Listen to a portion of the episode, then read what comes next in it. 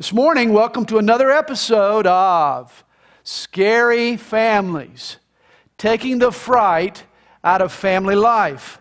Over the past few weeks, we've been discussing biblical examples of how family life can get scary. Today's message is entitled Families That Use Each Other.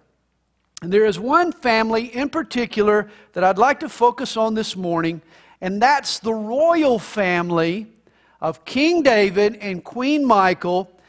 We find it here in our Bibles, 1 Samuel chapter 18. But again, before we dive right into the study, just to kind of get you in the mood, I want to show you a few pictures this morning, a few family portraits of what appear to me to be pretty spooky families.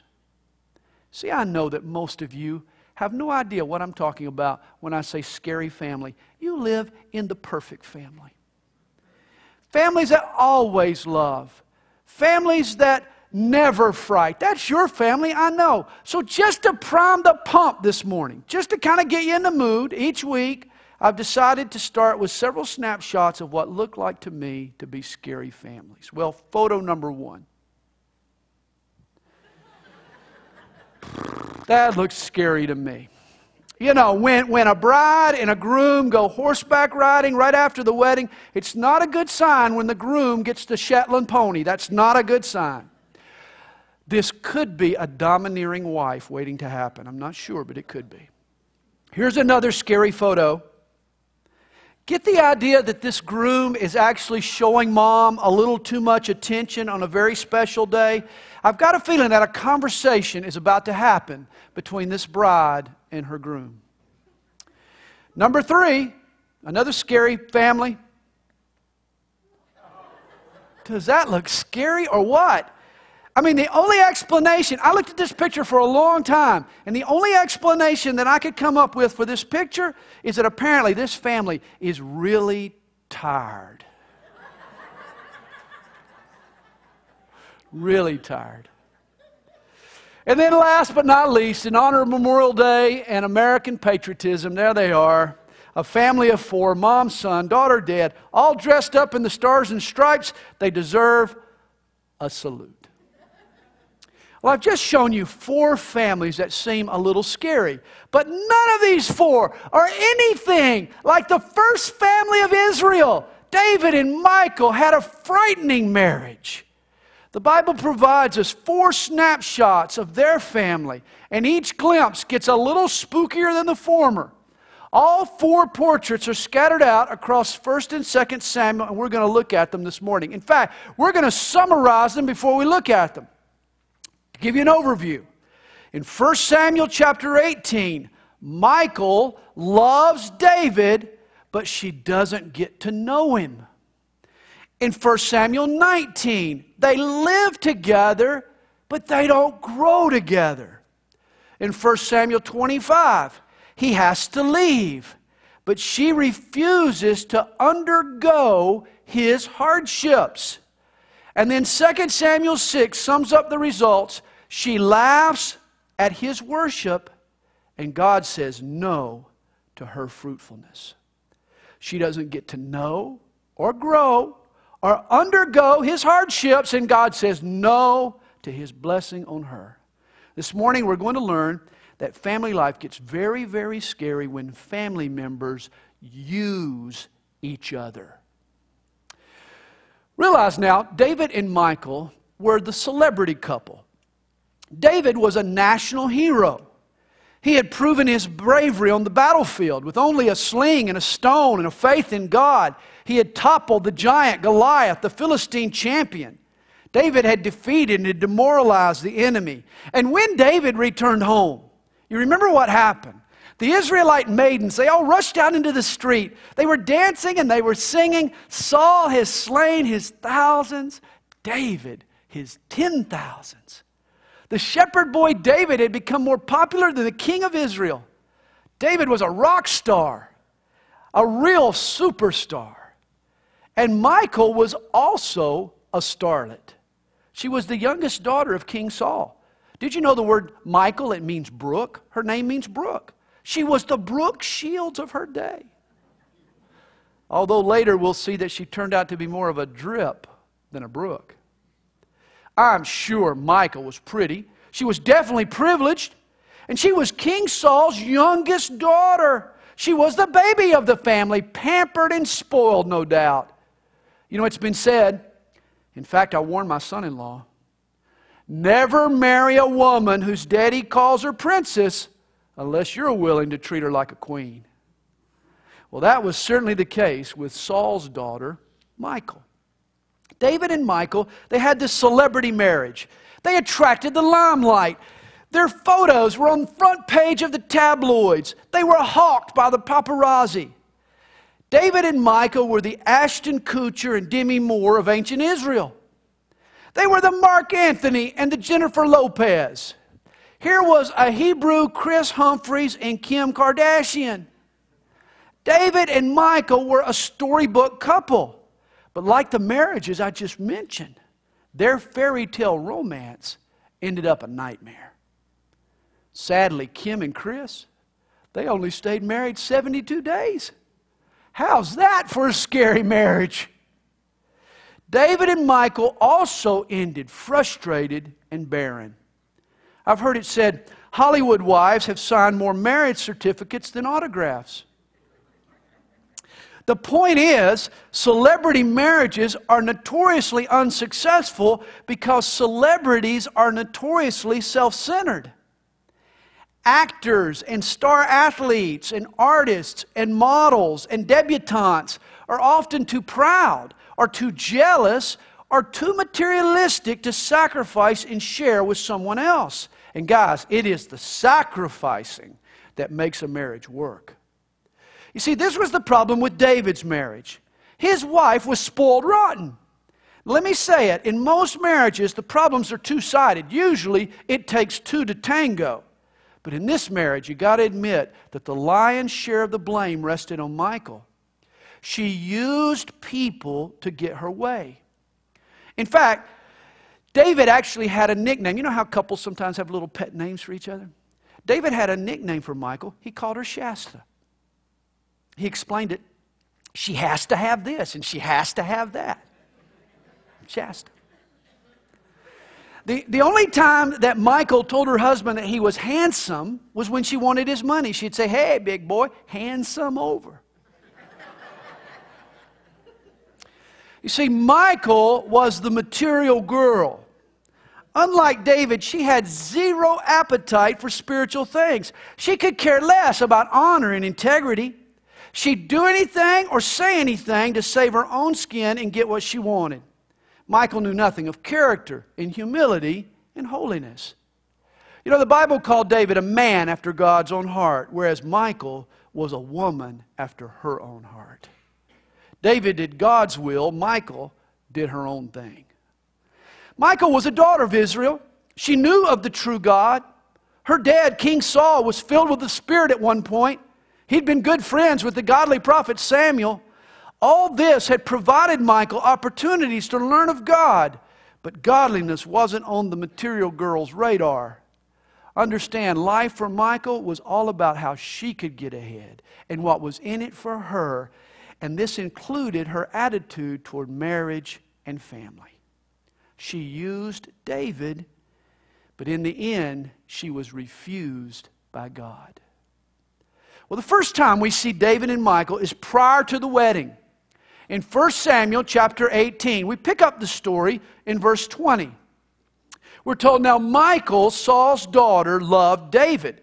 Twice here and in verse 28, we're going to be told that Michal loved David. But here's the question why did she love David? What was it about him that attracted her? Michal didn't even know David at the time. At this point, she'd never even met him. Now, I'm sure she had heard of David from her brother Jonathan. Jonathan and David were good friends. And he was certainly good looking, even at a distance. And by now, David was an Israeli folk hero. I mean, he was rich and wildly popular. He was Jerusalem's most eligible bachelor. And I'm sure that the king's daughter had concluded if she married David, she would be the envy of every girl in Israel. And so, She used her dad's authority to make it all happen. You know, earlier in 1 Samuel 14, verse 52, we're told, Now there was fierce war with the Philistines all the days of Saul. And when Saul saw any strong man or valiant man, he took him for himself. Saul was going around conducting this personal draft. Whenever he saw a king, uh, saw a young man, whenever the king saw a young man that he thought would make a good soldier, he just enlisted him right there on the spot. Saul just took whatever he wanted. And is it any surprise that Michal followed suit. Like daddy, like daughter. She wanted David, and so she manipulated the situation to get him to the altar. Notice verse 20. Michal loved David, and they told Saul, and the thing pleased him. Now, Michal will use Saul to get David, but Saul is just as diabolical because he's about to use Michal's affections as bait in a trap. So Saul said, I will give her to him that she may be a snare to him, and that the hand of the Philistines may be against him. Michal loved David, but Saul hated David. He was jealous of his popularity, and he saw him as a threat to his throne. And so he uses the offer of his own daughter to put David in harm's way. Rather than just kill David himself, he'll use the Philistines to do the dirty work for him. Notice this Michal uses her dead without even asking what he thinks of her getting married. But Saul uses his daughter to try to kill the man she loves. Saul doesn't even blink at the potential of breaking Michal's heart. Get the feel for this family. They know how to use people. That's what they're good at. They know how to use people for their own ends. This was a family of users. Back to the story, verse 21. Therefore, Saul said to David a second time, You shall be my son in law today. And Saul commanded his servants, Communicate with David secretly and say, Look, the king has delight in you, and all his servants love you. Now, therefore, become the king's son in law. So Saul's servants spoke these words in the hearing of David, and David said, Does it seem to you a light thing to be a king's son in law? seeing I am poor and lightly esteemed man? I mean, David's response to joining the royal family was one of humility. He felt undeserving of such an honor.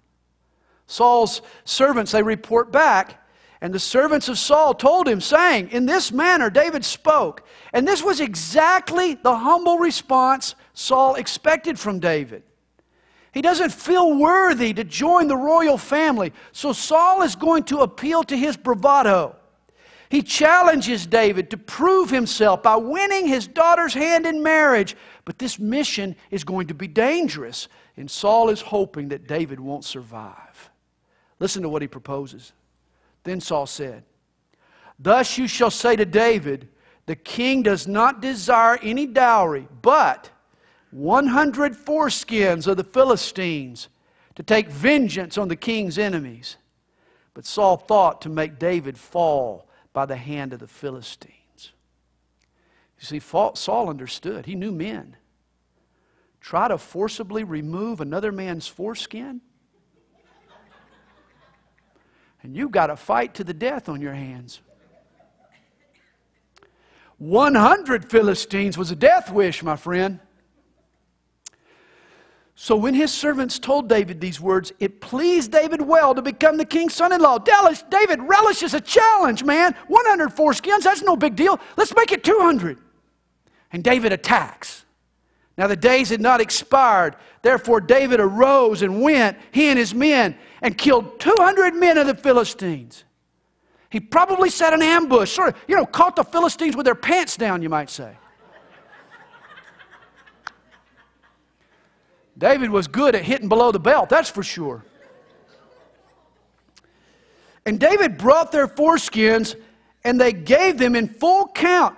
Apparently, they counted them out, one to 200, that he might become the king's son in law. Imagine David, he produces his leather pouch and he starts counting out 200 human foreskins, kind of throws them down on the king's table one by one. Can you imagine? If this doesn't qualify as a scary family, Nothing does. Now, before we move on, let me make a comment about this dowry. Granted, Philistine foreskin seems gross to us, but believe it or not, it had a godly appeal to David. Circumcision was the sign of the covenant between God and Israel. It was symbolic of God's people and their faith. Uncircumcision was a mark of unbelief. Interestingly, a fold of flesh was a symbol of paganism and idolatry. Thus, God commanded Israel to drive the uncircumcised out of the land. 200 Philistine foreskins were actually a sign of David's zeal and obedience and love for God. In fact, later, a tree in Israel was named in honor of David's heroics that day. The Jews called the tree the juniper tree. Today they've renamed it as the eucalyptus tree.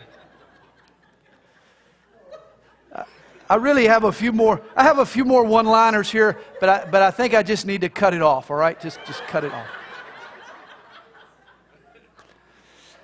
Of course, this was not the outcome Saul desired. David had forced his hand now, and the king had no choice. Then Saul gave him Michal, his daughter, as a wife. Thus Saul saw and knew that the Lord was with David, and that Michal, Saul's daughter, loved him. Notice again, we're told Michal loved David. But what did she love? She didn't love the man. How could she? She didn't even know David. It seems to me that Michal fell in love with a hero, not a husband. She never took the time to learn what made David tick. She just admired his image, his reputation. You see, Michal glorified David's virtues, but she never tried to understand what made him virtuous. She fell in love with how he made her feel not who he really was.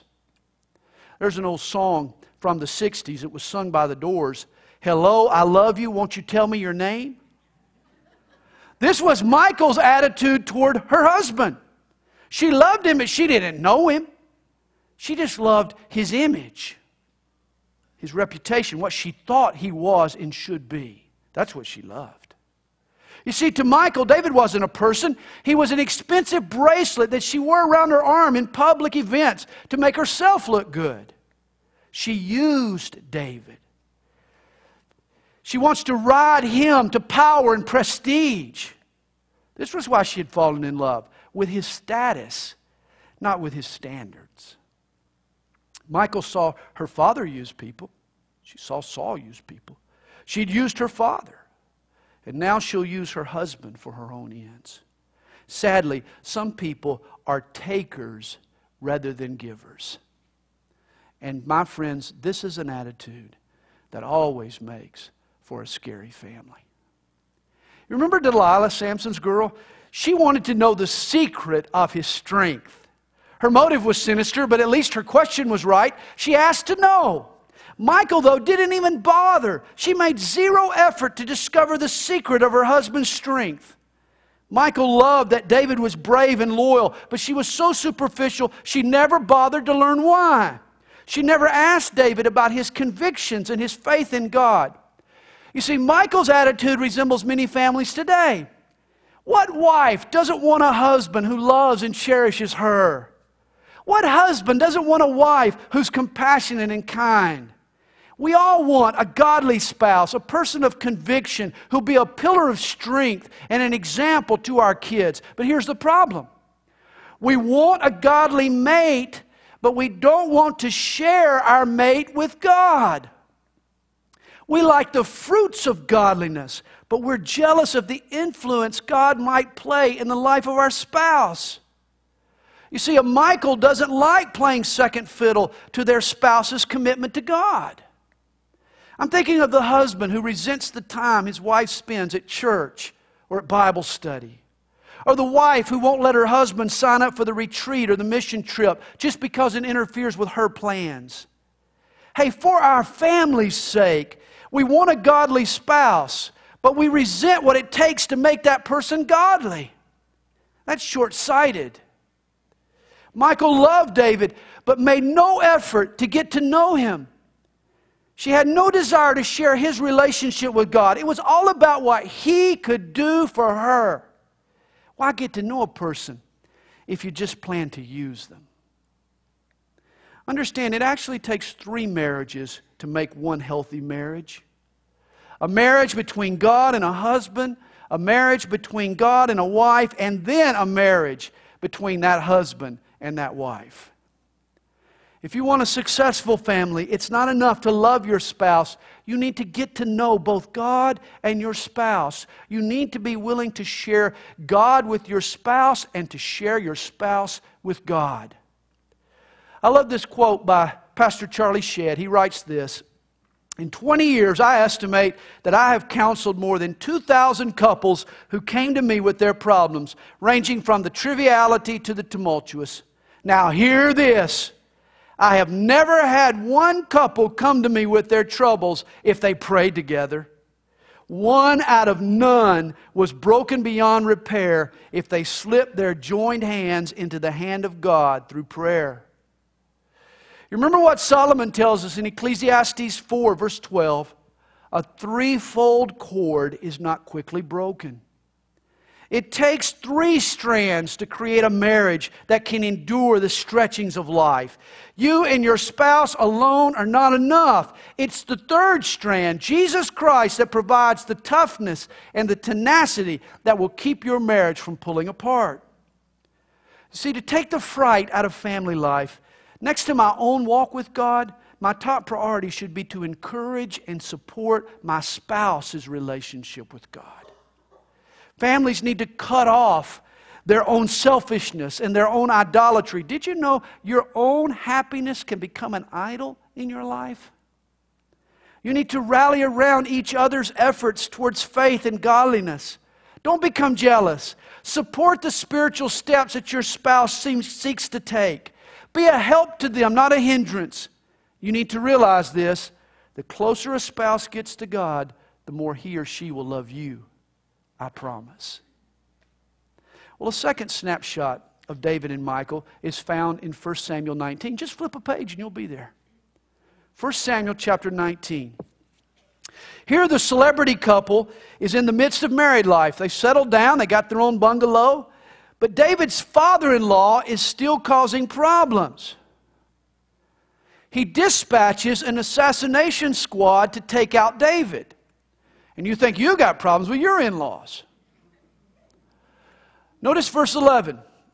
Saul also sent messengers to David's house to watch him and to kill him in the morning. And to her credit, Michal is concerned about her husband. She's fearful for his life. A homicidal father in law certainly makes for scary family dynamics. And Michal, David's wife, told him, saying, If you do not save your life tonight, tomorrow you'll be killed. So Michal let David down through a window, and he went and fled and escaped. Michal helps her husband make a getaway. And then she buys him some time. Verse 13.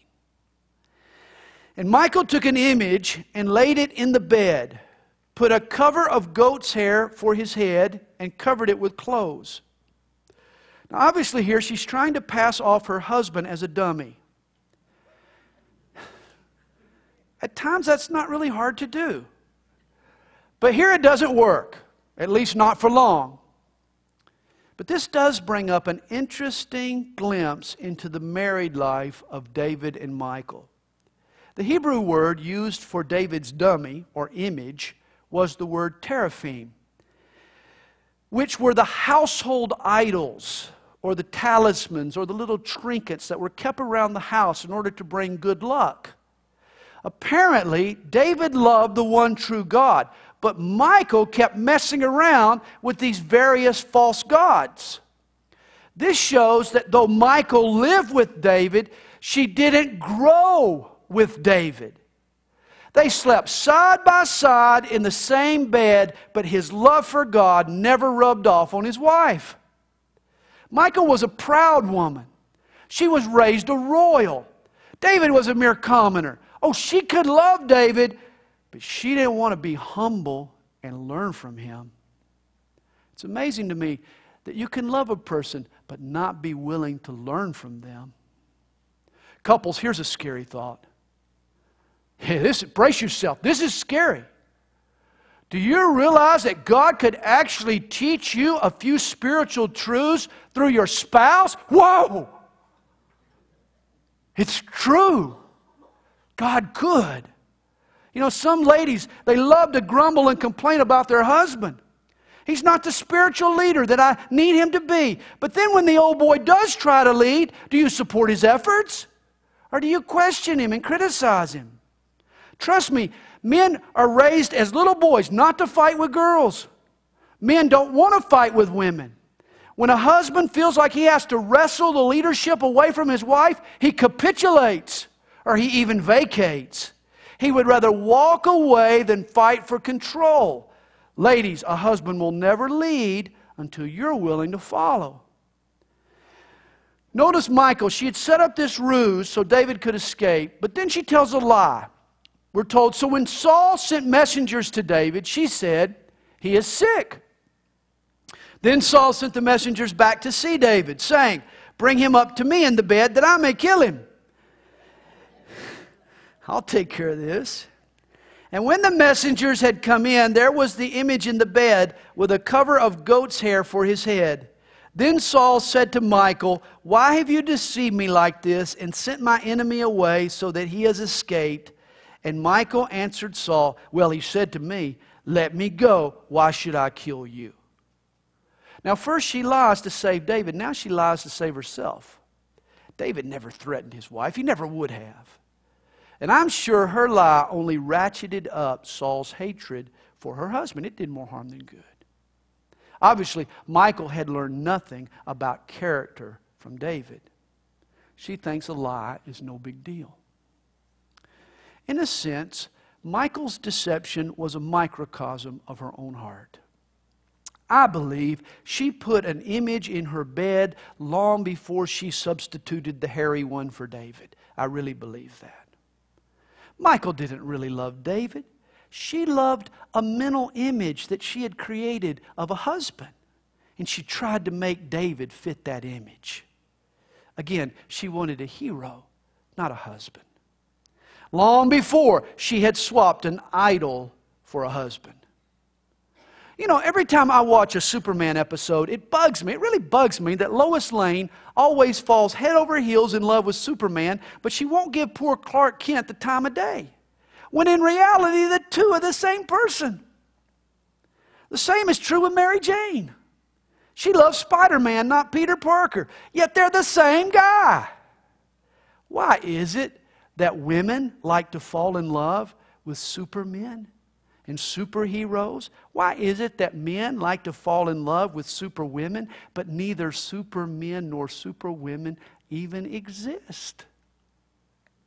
It's been said some women believe in dreams until they marry one. The dream boat eventually sinks. Michal's dream boat literally went out the window. She saw him go. And yours will too, ladies when you love a mental image of what your spouse ought to be, what you think he should be, trust me, he will never live up. You see, the idea behind family life is to take people as is and then grow together into all that God has for your family.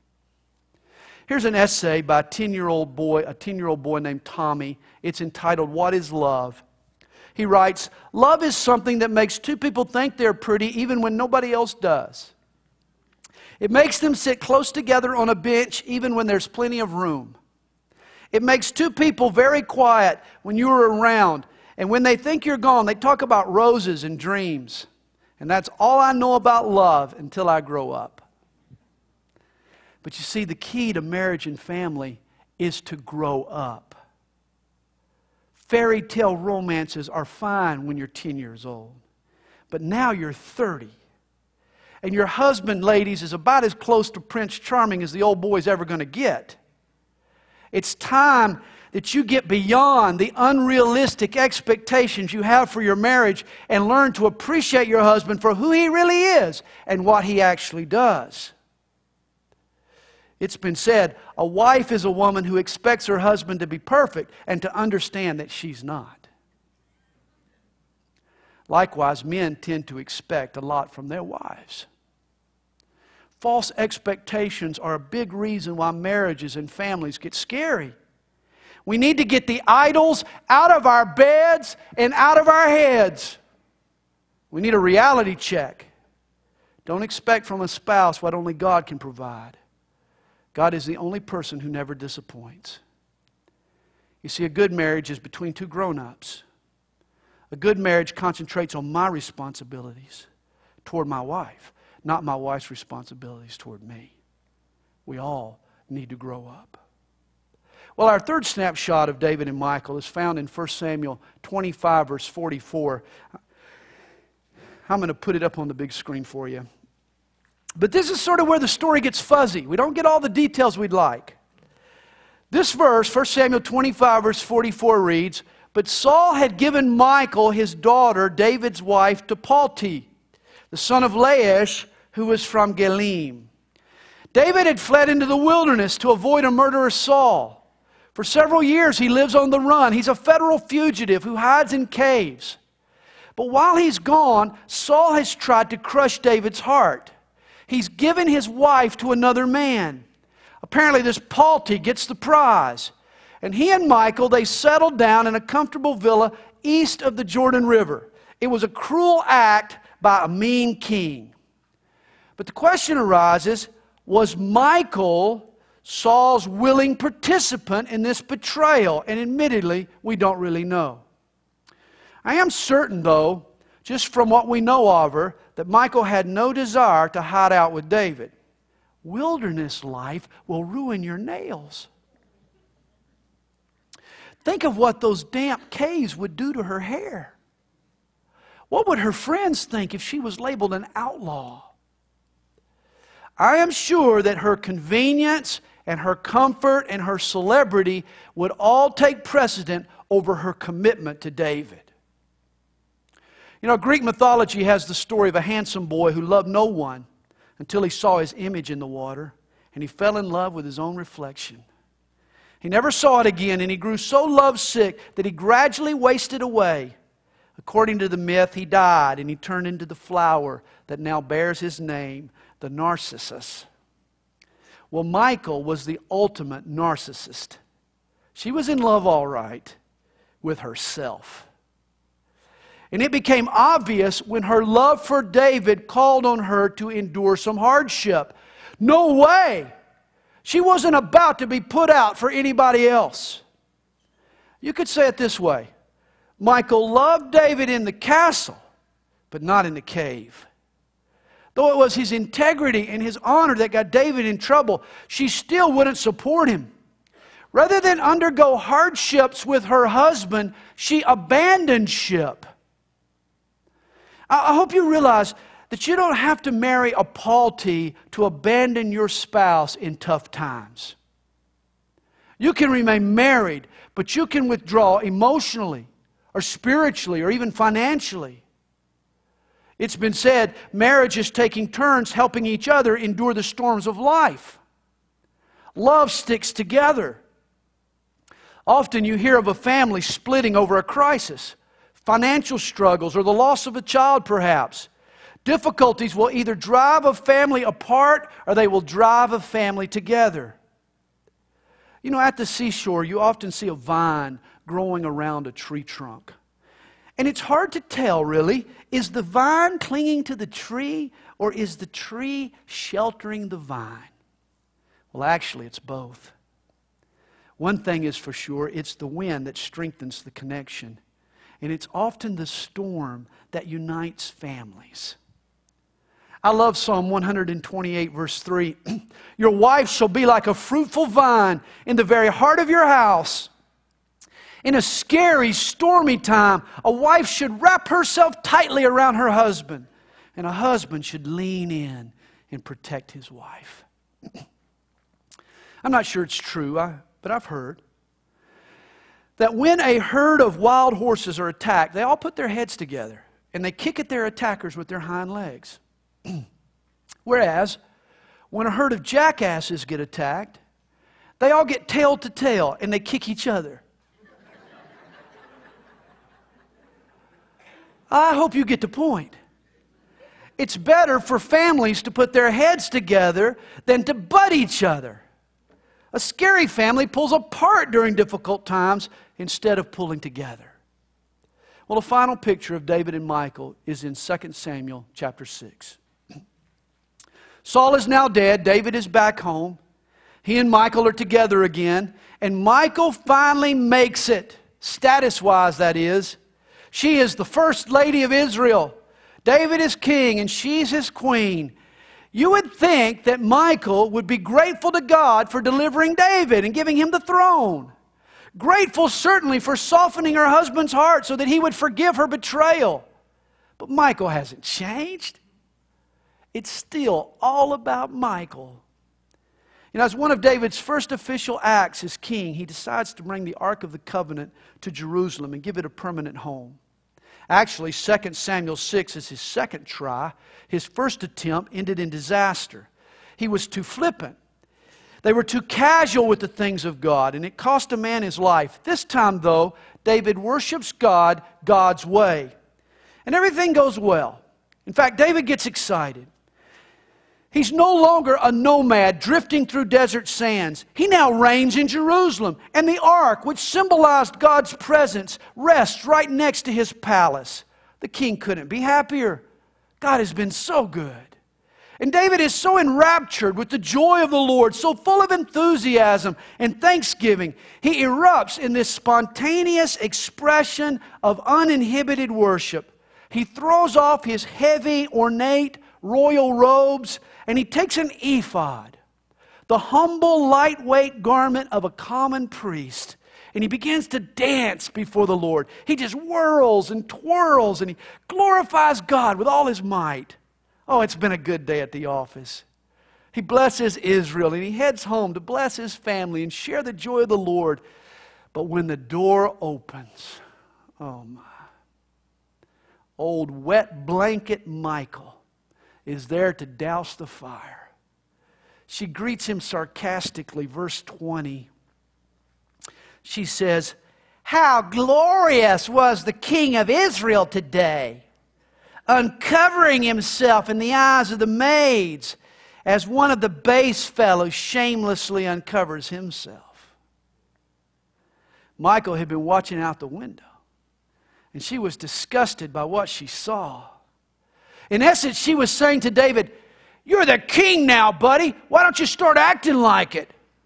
What are you doing dancing around in your boxers in front of all your subjects? You're embarrassing me.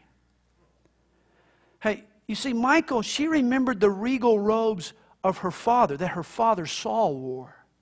Saul loved the prestige and the status that came with being king. He was all about image. He would never be caught without his royal vestments. Saul would protect his image at all costs. Now Michal is embarrassed that her husband, he doesn't act so royal. He's more a mere commoner. He, he even acts like a priest. He loves God. That's all he cares about. A king doesn't go out and appear humble before his subjects, but David does. He was genuine, he was honest, he was humble before God. Remember, in the beginning of their marriage, Michal appreciated what David was, but never learned the source of his greatness. Now her oversight resurfaces. She respects his position, he's the king, but she doesn't realize what went into obtaining that position. How he had walked humbly, and how he trusted God, and how he'd been faithful. She doesn't understand her husband, what makes him tick, the secret of his strength, and now life gets scary. In fact, here we reach a tipping point. She's no longer just a bystander as David is seeking God. On this day, she ends up a wedge. She drives a wedge between her husband and God. I hope you're not in that position this morning.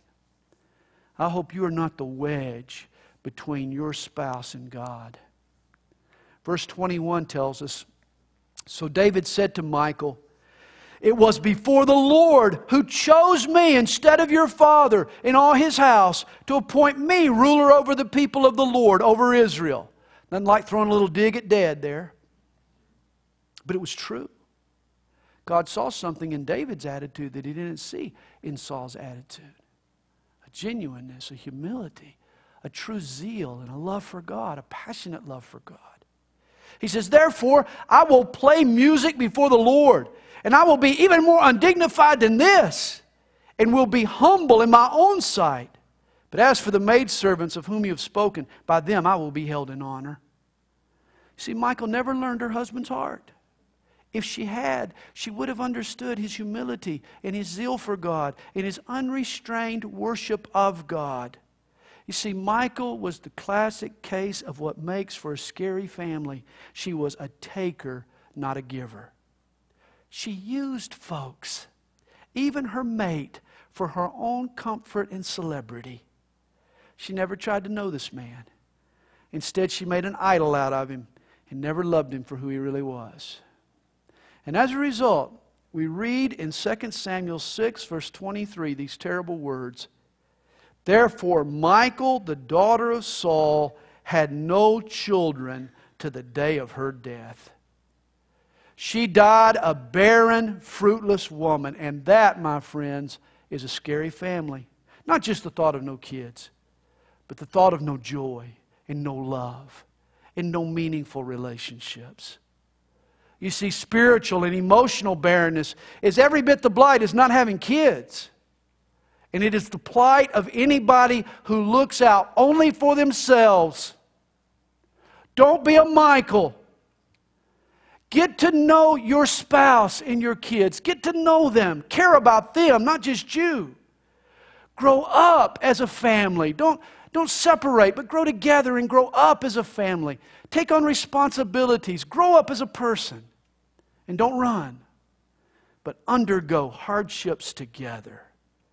And if you do, God will see to it that your family ends up a fruitful one.